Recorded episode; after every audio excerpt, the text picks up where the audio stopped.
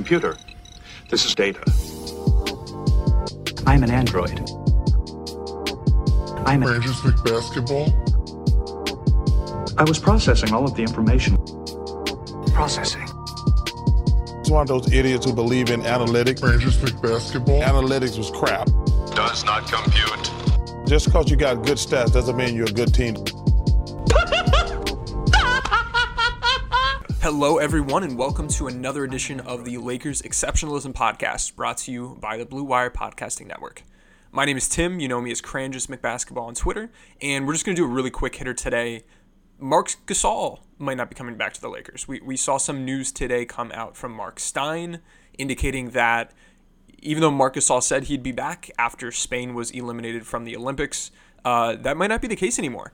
And that throws a big wrench into the Lakers' situation, not because Marc is some elite player that isn't replaceable in general, but because of the roster construction and just how late this is coming out.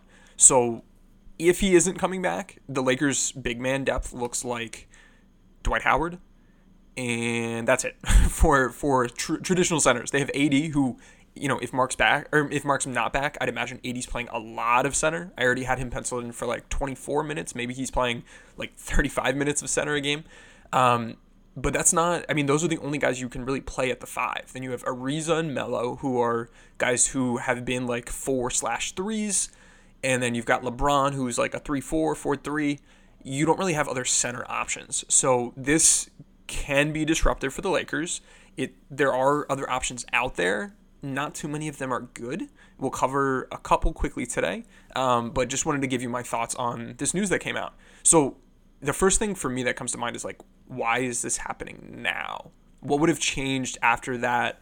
You know, at, at weeks after he said he'd be back, you know, after 99% of free agents have been signed, why is he thinking now he might not be back? Because if this would have happened, if, you know, in that interview after Spain got eliminated, he said, you know what, I'm done, I'm retiring, that would be a completely different situation for the Lakers, and they would have time to go after some other dudes. And there, this might have been an appealing spot, just like we saw other min players take deals to come to the Lakers that could have gotten more money elsewhere.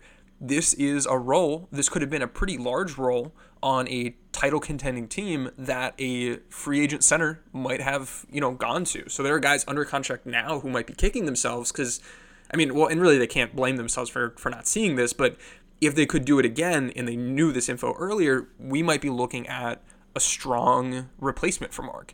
But given that everybody else is really gone, there are only a few other options. And so, getting back to why this might be happening now, my theory, and we've seen some reporting around this, is that the Lakers want Paul Millsap. He is someone that's talented. He's worth more than the min, but he's getting older. He doesn't have a ring.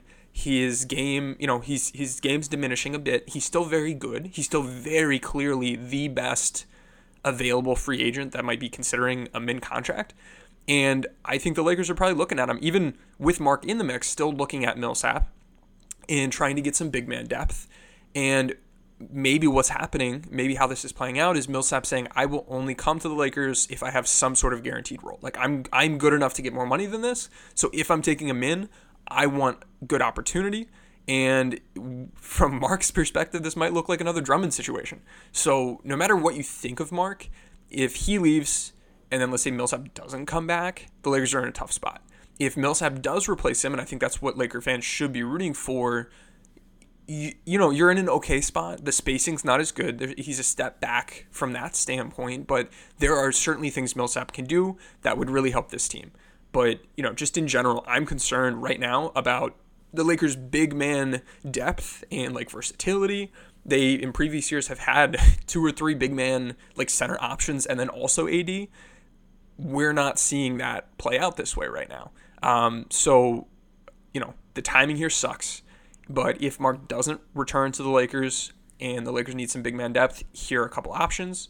Um, Paul Millsap, I guess, obviously is the first one, and he might be what's triggering this. It might be a situation where if he goes to another team, Marc is back.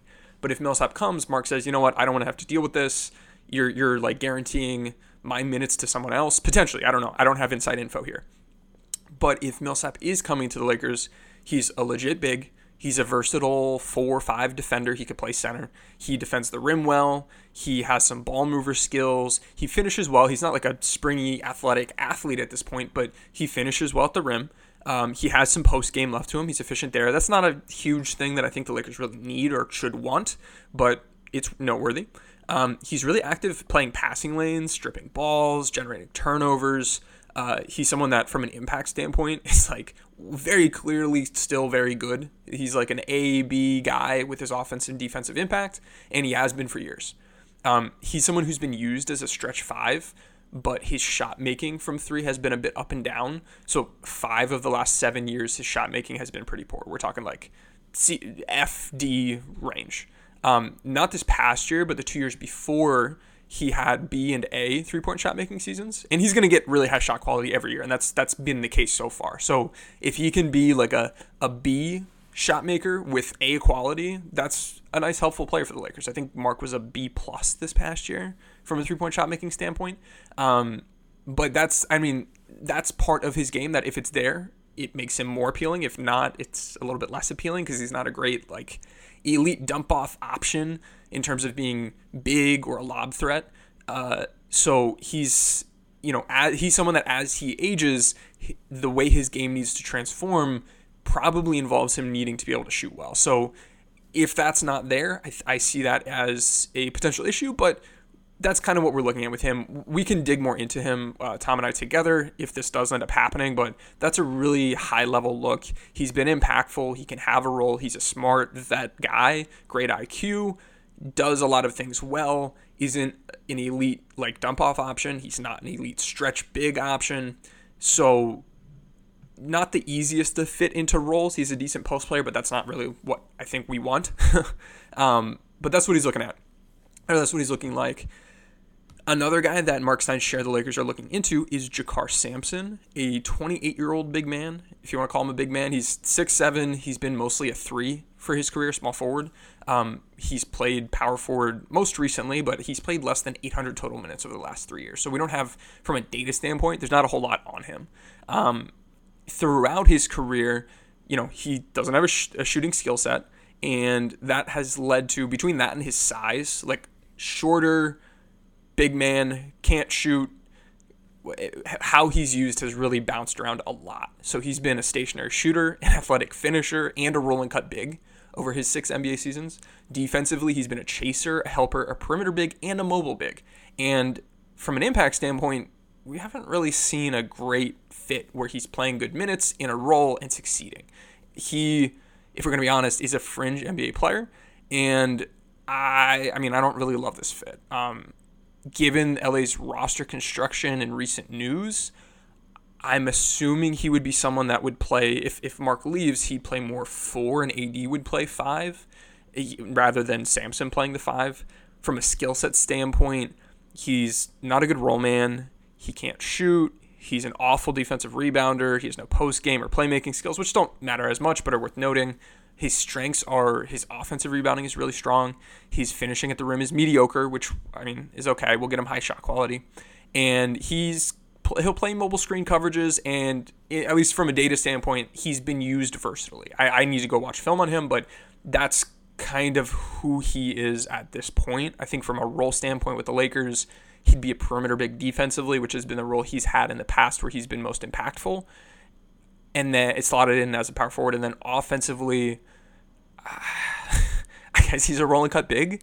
He's he's a dump off guy. He's a six seven dump off guy. Um, that isn't a great finisher at the rim, but that I think that's what you'd be looking for him to do if he were to come to the Lakers. I don't love it, but that's I mean that's really the reality. There aren't too many great options available.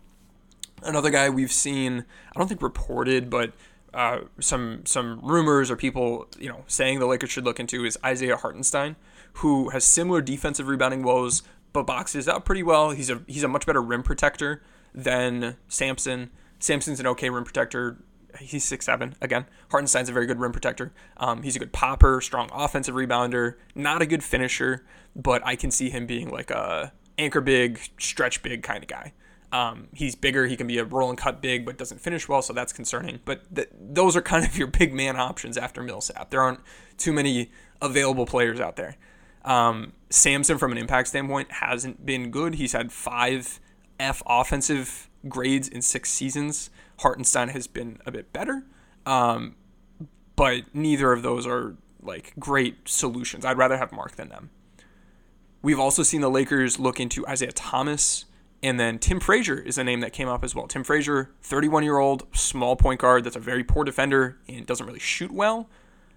I don't get it. he can he can pass. He's like he can go run your sets, but it's a weird it's a weird one for me. It's a weird fit. I'd rather see some of the summer league guys get a shot instead of of Frazier. Uh, that's just a weird one to me. Isaiah Thomas makes a little bit more sense. Uh, LA still has a bunch of guards, so if they're going after him, it would make me speculate that the Lakers don't really believe in Nunn or Monk's playmaking, and they're thinking, all right, if Russ were to go down with an injury, and LeBron is that one other legit playmaker, Isaiah Thomas is someone we can plug in off the bench who we know can, you know, bring us a scoring punch. He is a strong playmaker and he can shoot the ball. He's been an A or B three point shot maker for years. Uh, he's a really bad defender. This is very much a regular season. You know, we need someone to go out there and just kind of make things work because we have a lot of finishers on this team, a lot of like spacing options, and he he can do that. But he's he's not someone you want out there at this point uh, or really at any point in his career on the defensive end in the playoffs, especially for a team that's building themselves more and more to be switchable. Uh, another thing that's noteworthy with him is his finishing used to be very good.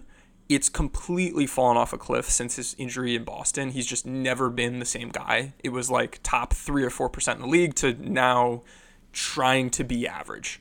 Um, so IT makes some sense. I can, I could get it. I could get behind it. I don't really mind it. Uh, Frazier doesn't make sense to me. Hartenstein, uh, okay. Sampson doesn't make me excited. Um, with Sampson, like he's he's I guess he, he's versatile, a switchy mobile coverage guy. I, I don't know. I need to watch some film on him to try to get excited there. These these are like old men uh, from a basketball standpoint who haven't really. I mean, him and Hartenstein and Frazier, none of them have really like found their groove or given us really good years of production in a way that like I feel comfortable. So if Marc leaves, we're rooting for Paul Millsap. My guess is that if Millsap's not coming, Gasol's back. He has a great opportunity. I don't see a scenario given the Lakers roster construction where they really don't play him. Like I, you can't really bench him for 82 games. Like there in the playoffs, I could see him being benched. In the regular season, unless AD is like full time gonna go be a five, I'd imagine you probably still need to fill 20 to 25 minutes per game at the center position between Dwight and Marc. And so for Marc, that might look like 12 to 15 a game.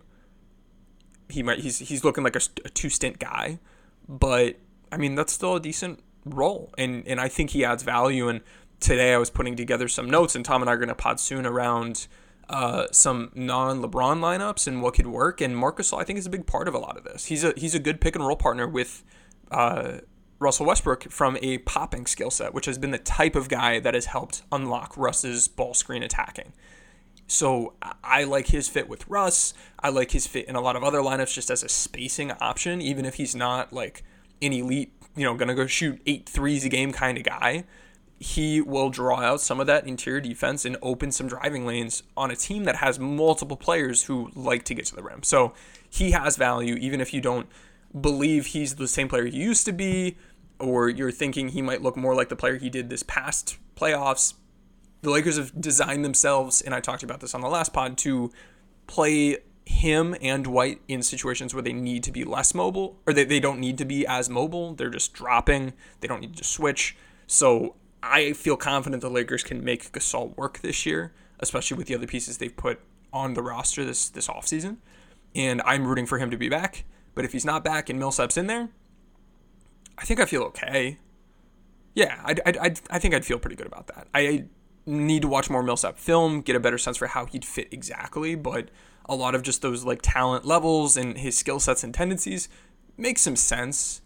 The his his issues he's not like a clear elite or, or really good like roll and cut option. He's more of a spacing option, but not even really an elite spacing option. So offensively, I like Gasol more than I like Millsap defensively, I think Millsap at this point might be a little bit more mobile, and we'll have to see exactly how that looks. I don't know if he's a great drop coverage big. I don't know if he's someone that plays more into the Lakers running similar screen coverages as they did last year. But if that were what where they're going, that would contradict what I was sharing on the last pod where I talked about how it makes more sense at this point for the Lakers to be switching or playing that no man behind drop coverage where they don't need to lean on rotations from their guard and wing players, which we know are not very good. So that's it for today. Just a quick 15 minutes, but this is the uh, recent Lakers news and my take on it. Have a good one, everyone.